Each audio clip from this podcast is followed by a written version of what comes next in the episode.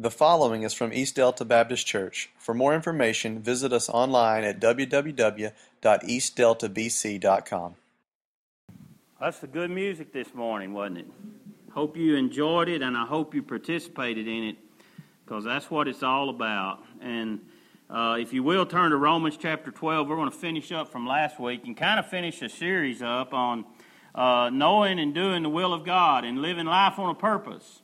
And I hope that uh, I go back to our first week, and I hope that you remember this. God gives us a, uh, a desire, or He gives us a concern, and we're to cultivate that concern.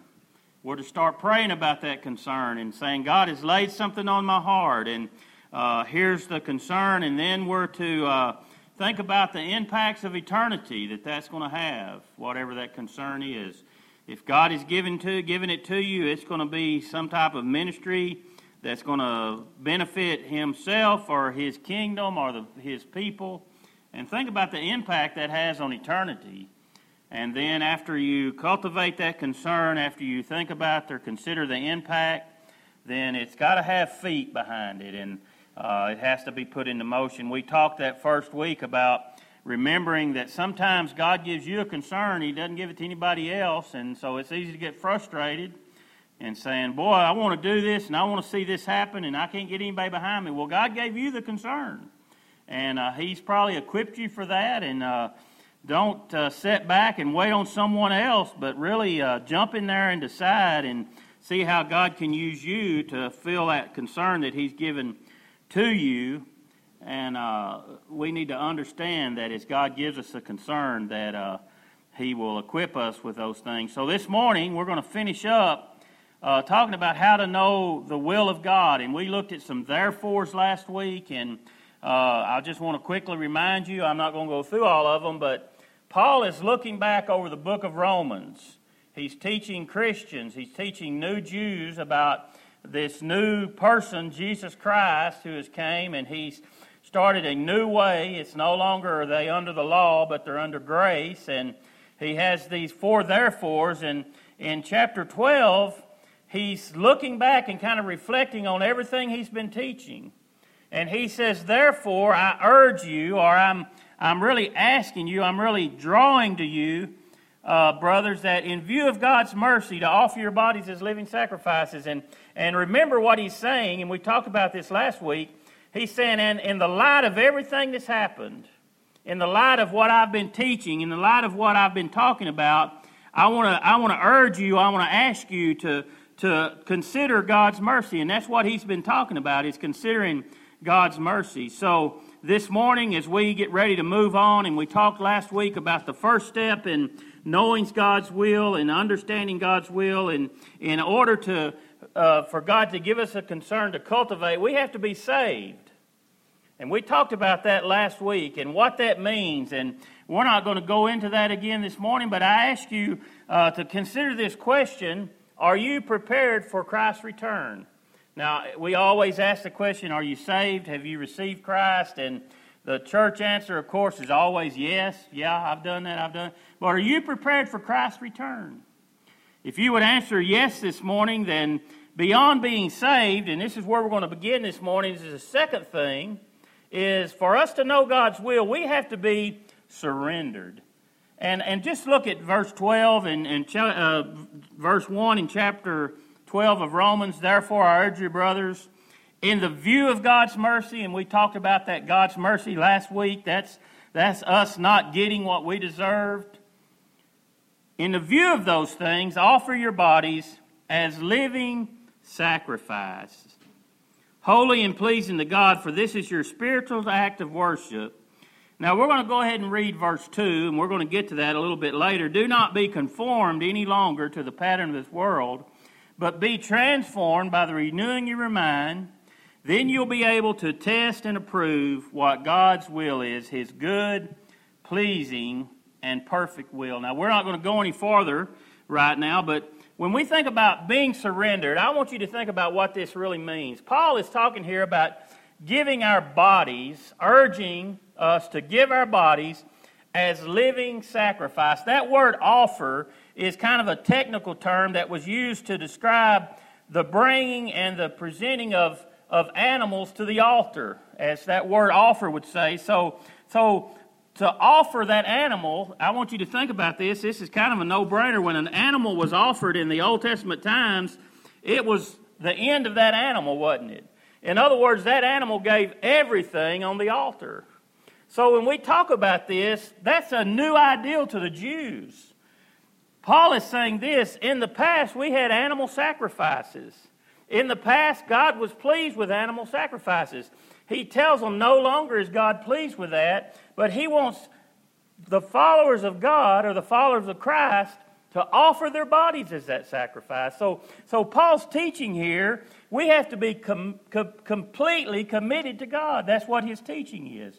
He's saying we as Christians, we, we need to give all that we have. The only time maybe these Jews had ever heard such talk was when they talked about Abraham and Isaac. How, how y'all remember that story? How Abraham carried Isaac up on the mountain, laid him out on the altar, and God provided a lamb. They had heard that story.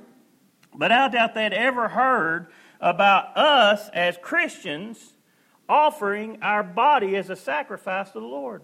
Now, sometimes what we like to do as Christians is we like to give Him bits and pieces. I'll give you this area or this area or this part of my life, and, and I'm going to save the rest for myself. But Paul is saying we need to be just like a sacrificial animal. We need to offer all that we are upon the altar to God. We need to say, God, I'm giving you every part of me. Everything I am, God, I want you to use it. I want you to take it. I want to give every part of me to you. And when we do that, listen to what Paul says. When we offer our bodies as living sacrifices, it becomes holy and pleasing to God. Isn't that great? Think about that. If you would ask this morning, what can I do that would please God?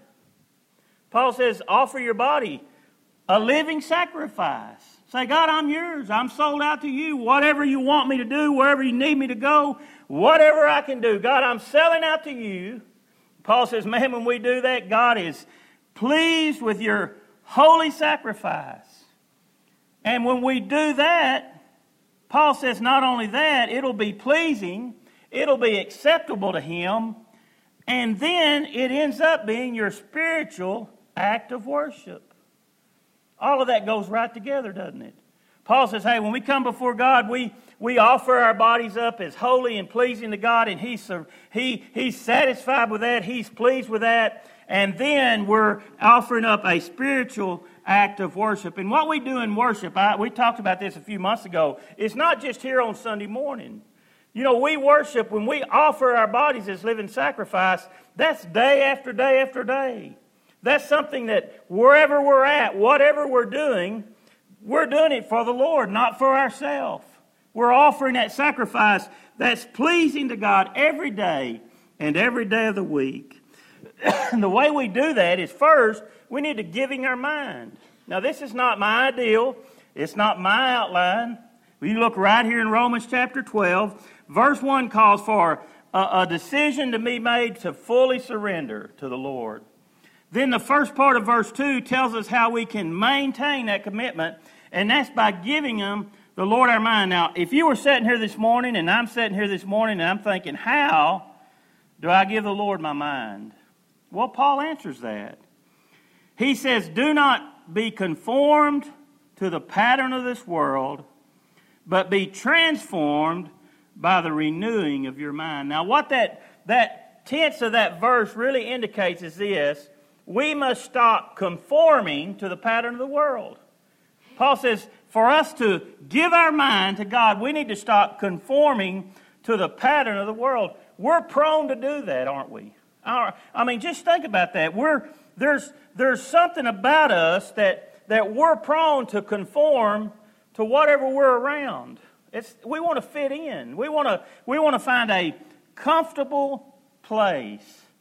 And Paul understands that. Through the direction of the Holy Spirit, Paul's teaching us hey, we don't no longer need to be conformed by the pattern of the world. We don't, we know, we don't need to be fashioned after the, the, the, the, the pattern of this world, but we need to be transformed. When we're transformed, we become something different, and we give Him our mind. He transforms our mind. Paul is, is urging us to stop being pushed into the fashion of the world. Now, I was just thinking about that. Don't, don't let the world squeeze you into its mold. I, I was thinking about going to Six Flags when I was little, and uh, y'all remember those things that you could put a, a penny in, and then you could put a dollar in, and you turn that big old crank, and it would make your penny worth absolutely nothing and cost you a dollar. You know, that's about what it did. And you would get a penny out that was, uh, that was flattened out, that was shaped or conformed to the pattern of a train. That's what it was. And it may be something different now, but back then it was a train and it had six flags on it. So what happened was when you put that penny in that machine, it was the way the Creator wanted it to be. And then because of pressure and because of a mold, it was pressured and it was stamped out and it was molded into that pattern of that train. Well, Paul says when we look around this world, we don't need to be pressured and conformed and pressed into the pattern of the world. Do y'all ever watch how it's made? That's a pretty good show. It just any kind of thing it takes and it shows you how it's made and and uh, it shows how different things are made. Gas tanks or dashes for cars or so many different things. And and the die is cast. You know it may even be sand. That's amazing to me. They take a, some sand and they they cast a die in it. And then they pour a mold into it. And then that mold gets hard and they take it out of there and they shape it and work on it. And then uh, they put it back together and then they pour whatever ingredients of metal or lead or uh, rubber, whatever they want, they pour it into that mold. And, and because that, that cast and that die has been set through pressure, through time, when they take that mold off, it looks just like the next one that was just made, and the next one that was just made, and the next one that's just made. Folks, in our world today, there's been a mold, there's been a die cast and if you watched the debate the other night, you can kind of see the different pictures of that mold that's been cast, that die that's been cast. And, and for us to say, I just want to fit in, I just have to get along, I don't want to rock the boat, Paul is saying when we do that, we've not given our mind to Christ. We've been poured into that mold or we've been cranked through that pressure, and all of a sudden we come out on the other side and we're look just like everybody else. And Paul says, for us as Christians, for, for us to be sold out to Christ, for us to say, God, this morning I want to be completely laid before you on an altar. We need to give Christ our mind, and the way we give him our mind is not to be conformed, not to be restricted and squeezed into the mold and the pattern of this world.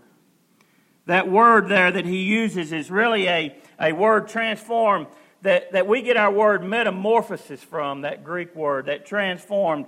There's a, there was a story about a, a really ugly man. And this really ugly man was, was a good, kind man. He was a good person in the town, but people were terrified of him. They would run from his presence. As you can imagine, he was a very lonely man. And the one thing he wanted to do is he wanted to marry one of the women of the town, of course. He, he was wanting to go and, and have a relationship, but because of his frightening face, he, he decided to wear a mask. And he had a mask that was fashioned after a very handsome man. And he had that mask fitted on his face, and, and it was there on his face. And he kept that mask on 24 hours a day seven days a week. And, and soon he was married, and soon he was living a, a happy life and the life he wanted. But after a while, his, his wife noticed that, that hey, you, you're wearing some kind of mask. You've, you've got this mask on. And, and she said, I want, I want to see your true face. I want to see who you really are. So he slowly took it off and he began to brace himself for the, the gasp of horror that he knew was going to come when she saw his true face. But instead of screaming, his, his wife just smiled at him. So the man ran to a mirror and he looked in the mirror and he realized after years of wearing that, that mask, his, his face had transformed into the features of the mask. It had, it had made a, a metamorphosis, it had changed from what it was into something new. And, folks, when we put on the face of Christ and when we find our lives transformed in his likeness, 2 Corinthians 3:18 says, "And we who with unveiled faces reflect the Lord's glory. Listen to this. And we're being transformed into his likeness with ever increasing glory, which comes from the Lord who is the Spirit. Did you hear what Paul's saying? Yeah, it was Paul in 2 Corinthians 2. He said, when we transform our mind, when we break the pattern of the world and we put on the face of Christ, then we're being transformed with unveiled faces into Christ likeness with ever increasing glory, which comes from the Lord. If we want to know what God's will is, His good, pleasing, and perfect will, then we need to give Him our mind. When we give Him our mind, listen to what Paul says, these progress right along the last part of verse 2 then, after you've given your all to Christ, Lord, I'm giving myself to you, we're transformed into his likeness with ever increasing glory, then we'll be able to test and approve what God's will is, his good, pleasing, and perfect will. You see how those things work? Paul says this we need to be saved. Once we're saved, we need to be surrendered. Once we're surrendered and surrendering, that's giving our mind, giving our all to God.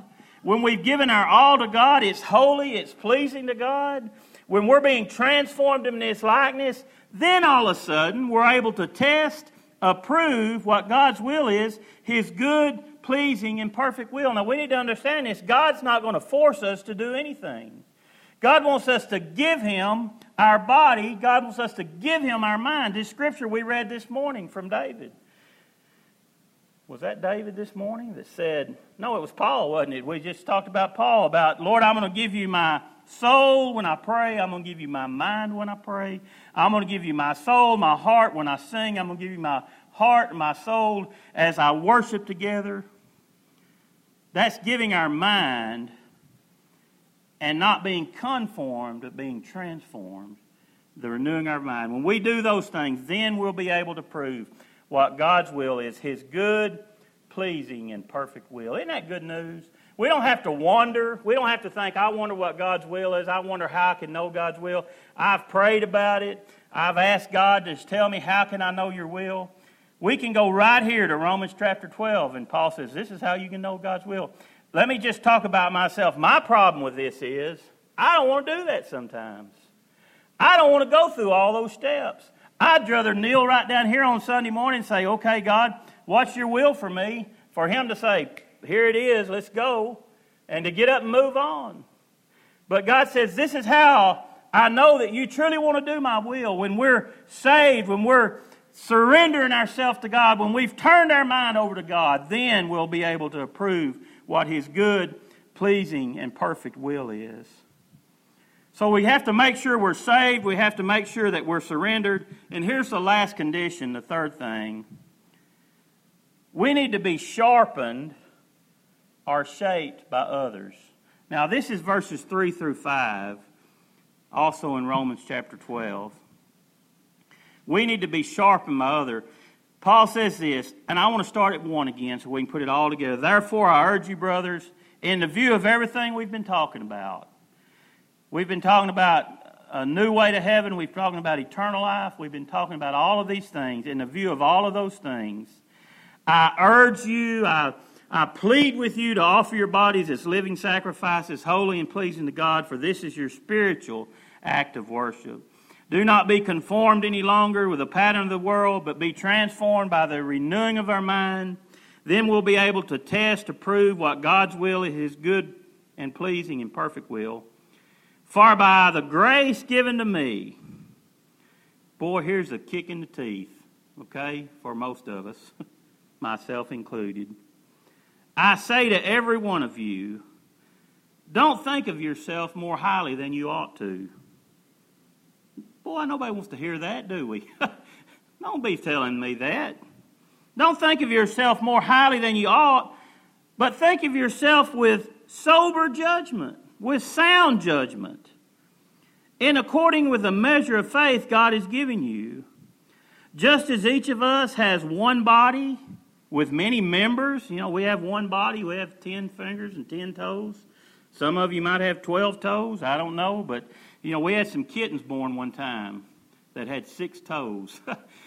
they're, they're getting a little close to daddy, wasn't they?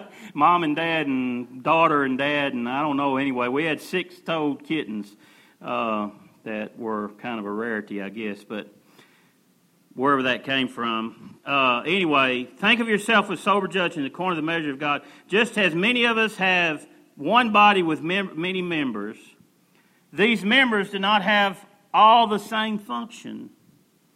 So in Christ, the body of Christ, the church, we too have many members that form one body. So each member belongs to all the others. now we have different gifts according to the grace given us. Then he goes and lists some gifts there. But listen to what he says. We are one body with many members and many functions. So let's think about this. For us to know and approve and, and understand what God's will is, we have to be saved, we have to be surrendered, but we also have to be sharpened by others. Now, I want you to listen about something. This uh, Diotrephes, Diotrephes is over in 3 John, verse 9 and 10. He was called out by John. Here's the first thing for us to be sharpened by others, we need to denounce pride. That's verse 3. Denounce pride. For the grace given to me, I say to everyone, you don't think of yourself more highly than you ought, but rather with sober judgment, it according with the measure of faith that God has given you. You know, face, uh, thinking more of ourselves, highly of ourselves than what God uh, has determined for us, uh, that's where pride comes in. And faith is a gift of God, so it's all from God. But Diotrephes, listen to what it says in, in 3 John 9 and 10. John says, I wrote to the church. I wrote a letter to the church, epistle to the church. But, but Diotrephes, who loved to be first, will have nothing to do with it. He don't have want anything to do with us. So if I come, I'm going to call attention to what he's doing. He's gossiping maliciously about us, about other Christians. Not satisfied with that, he also is refusing to welcome other brothers in, and he also stops those who want to do so and puts them out of church. See what, what John is writing about here and what Paul is writing about here is there's a member of a church, Diotrephes, and as a member of the church, he thinks of himself more highly than he ought. In other words, he's placed himself way up here on a pedestal. And in his mind, he's thinking, hey, I do more than anybody else. I have to handle this. I have to do this. I'm always responsible for this. And look at all of those other people. They ain't doing anything. And therefore, because he's thinking of that, he begins to talk about others. Hey, let me tell you what so and so did. Or maybe it's more like this hey, let me tell you what so and so did. And he begins to gossip about others. And he begins to run down others. And he begins to pick the phone up and say, hey, did you hear about this? Don't you think he should have done that? Don't you think she ought to be doing that? He begins to gossip maliciously about others. And not only that, when someone comes visit the church, when someone would come in, he would welcome them or he'd say, oh, we don't, we don't need those kind of people here. We don't, we don't want those kind of people here. And, and somebody might stand up and say, Well, sure we do. And he would say, Well, you know what? If you believe that, you just need to leave. You need to get out of this church. That's what Diotrephes was doing. And boy, John called him out. John said, If uh, this is what he's doing, and when I come down there, I'm going to stand up in front of everybody and I'm going to tell him what he's doing. I'm going to, I'm going to call him out. You know what that is? That's the opposite of humility. That's thinking of yourself more highly than you ought. And that's what Paul is telling us about. And C.S. Lewis has a book called The Screwtape Letters. And he captures this imaginary conversation between two demons as they consider how best to attack Christians. And this is the, the, the, the conversation they're having, imaginary conversation. I see only one thing to do at this moment. Your patient, the Christian, has become humble. Have you drawn attention to that fact to your patient that he's become humble? You need to catch him at the moment when he's really poor in spirit and smuggle into his mind gratifying reflection. And by Jove, when he realizes I'm being humble, and almost immediately pride will come in, and pride will overtake his humility. And pride will appear, and humility will disappear.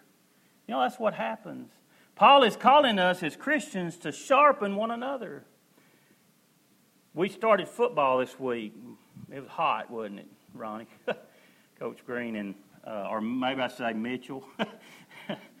and, uh, you know, if, if we had uh, 11 players, it'd be hard to practice, wouldn't it, Coach Green? What does the other 11 players do? They line up across from the varsity players. And because there's someone else there, they sharpen one another. All of a sudden, this ninth grader who's just moved up and, and starting a new place, he, he's getting better. Why? Because he has a more experienced player over here and, and he's teaching him and he's working against him. And, and the coaches are saying, Look, you need to be doing this. You're letting this guy run over. You need to try this. And then they're telling this player, Hey, He's just a freshman. Look what he's doing to you.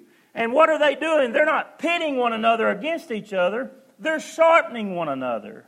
So, your seniors over here, they've been sharpened for years by players that have moved on.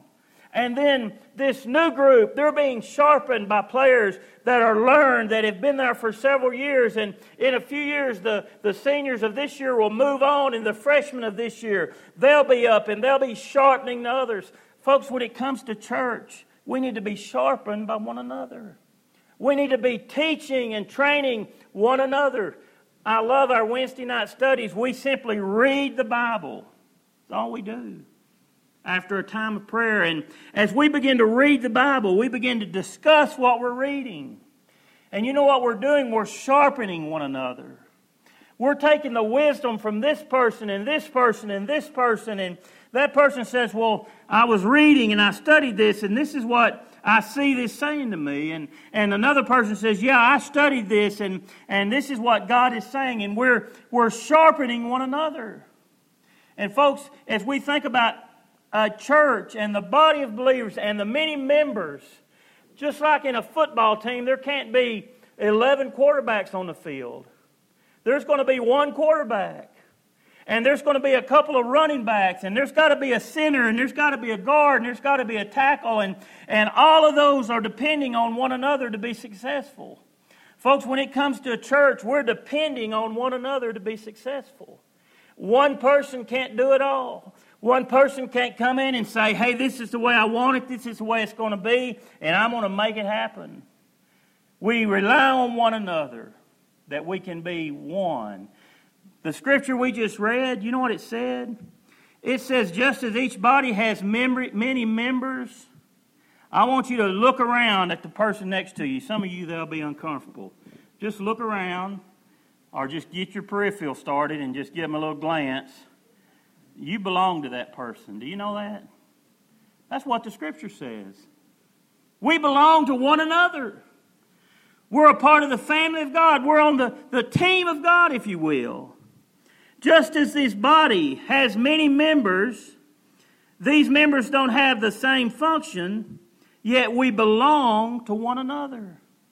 And, folks, when we can begin to understand that to know God's will, we need to be saved, we need to be surrendered, but we need to be sharpening ourselves with other Christians. We need to be spending some time in Sunday school with other Christians, in Bible study with other Christians, in the sermon, in the time of worship corporately with other Christians, and we begin to sharpen ourselves. Two more things, and we'll be through. We need to celebrate our differences. I kind of got into that. verse 4 says, just, just as each of us has one body with many members, and these members don't all have the same functions, aren't you glad? Aren't you glad everybody this morning isn't standing up here waiting to preach their sermon? Amen. Would never get out of here. Aren't you glad that uh, we have some folks that can lead the music? If I had to play the piano, we would have to sing chopsticks and Mary Had a Little Lamb. That's the only two I can work out over there. Aren't you glad we have folks that can do that? Aren't you glad we have folks that can come and prepare a lesson and teach in our Sunday school time of training? Aren't you glad we have someone that keeps our building clean? Aren't you glad we have someone that built the playground? Wesley, you should have let us know. Wesley was up till, till 3 in the morning building a playground out here for our children. I mean, aren't you glad we have people that's got different talents, different gifts? Yet we all belong together. And here's the thing about that when we're tempted to say me, we need to say we. We need to realize that, that not only do we celebrate our differences because we have so many different members and so many different abilities, we need to embrace our dependency. We need to embrace the fact that we're dependent on one another. So in Christ, we who form we who are many form one body, and each member belongs to the other. You know, as Christians, we're not on an island. We talk a lot about being brothers and sisters in Christ. We talk a lot about being the body of Christ. Folks, we belong to one another. We need to be dependent on one another. We need to embrace our differences. If somebody's different than us, we don't need to cross our arms and throw our nose up and say, Boy, that, that person, aren't you glad everybody ain't like you? if you really look at it, aren't you glad? I'm glad y'all ain't like me. Boy, we'd have a mess out here. Don't be shaking your head down there. I'm glad everybody ain't like you, too. Denise down there, only amen. I got in five years from her, and she's down there going, Yeah, I'm glad everybody ain't like you. We need to embrace that difference, folks, because in Christ, we're a body with many members with many functions, but we belong to one another. I came across this that says, This is my church. I want you to listen to what it says because this is maybe the truest thing that I'll read as an illustration. My church is composed of people just like me. It will be friendly if I'm friendly. It will do great work if I work. It will make generous gifts to many causes if I'm generous. It will bring others to the fellowship if I bring them. Therefore, with God's help, I dedicate myself to the task of being all the things I want my church to be. Isn't that true? Folks, if we have a building full, it's because you bring them. If we have a great ministry, it's because you've ministered. If we have a great outreach, it's because you've been the outreach. It's, it's your church, it's our church, it's God's church. And it can be all the things we want our church to be, but it takes all of us doing what God wants us to be. It's similar to a, a little thing written by Mavis Williams called The Perfect Church. If you could find the perfect church without fault or smear, for goodness sakes, don't join the church. You'd spoil the atmosphere. But since there is no perfect church made up of imperfect men, let's cease looking for that church and love the church we're in. And folks, we need to realize that God plants us and God places us in an area that we can minister, in an area that we can reach out. After World War II, a group of German students they volunteered to help rebuild an, an English cathedral that had been severely damaged by these German bombs. And as they worked and work progressed, they became concerned about this large statue of Jesus. His arms were outstretched, and beneath his arms were the words, Come unto me. And because of the bombs that had fallen and the damage that had taken place, the, uh, the arms had been broken off, and uh, they were trying to restore the hands, and it was just nearly impossible. And uh, so, from about here down, uh, there was nothing, just a couple of, of arms with no hands. And after much discussion, they, they decided to put under the, the wording there these words Christ has no hands but ours. Folks, that's still true today. Christ has no hands but ours. He gives us a concern. He opens as children's mind to areas that He wants us to minister in. We need to pray about those things. We need to think about the impact that it has on eternity. Then we need to put feet behind what God has called us to do. God didn't call us to come and to hear a message on Sunday and to enjoy the music and then just to go back to a life and being conformed by the pattern of the world. But God called us to be His hands and to be His ministers in His world. Let's bow together this morning. And Father, I pray this morning as we just consider living life on purpose. I pray that we would know that you've placed us in so many different places in the school system and Encore, in the delivery business, in the farming business. Just name it. You've placed us in so many areas that we might be your hands and your church. And Father, I pray that we would know that none of us stand alone today. And Father, that we can celebrate one another's differences, that we can be thankful that we have many members, and as many members, we have different functions. And Father, I pray that we be sober in our judgment and our thinking of ourselves. Father, I pray that we would be diligent in our service to you. And Father, I pray that we would have the kind of church that we desire, that you desire through our ministry. I pray, Father, that we would be the one to bring others and invite others. I pray that we'd be the one that reaches out and ministers to those in need and those hurting.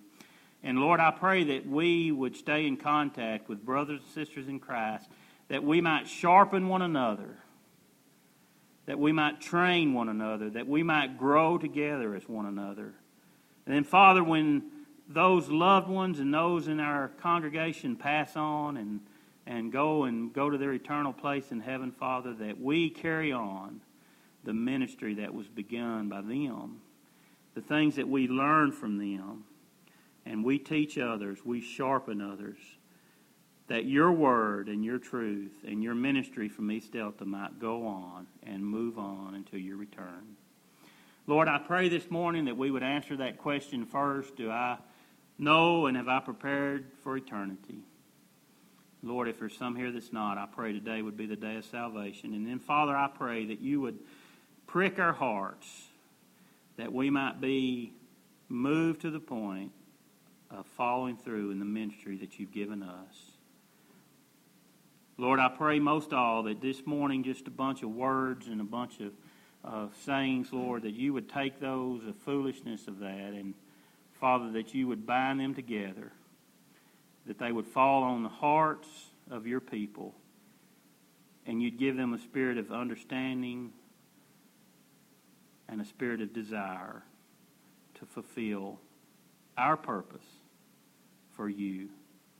Lord, I pray now as we just have a time of invitation, Lord, that we would respond to your calling however you would lead us. And I pray this now in the name of Jesus. Amen.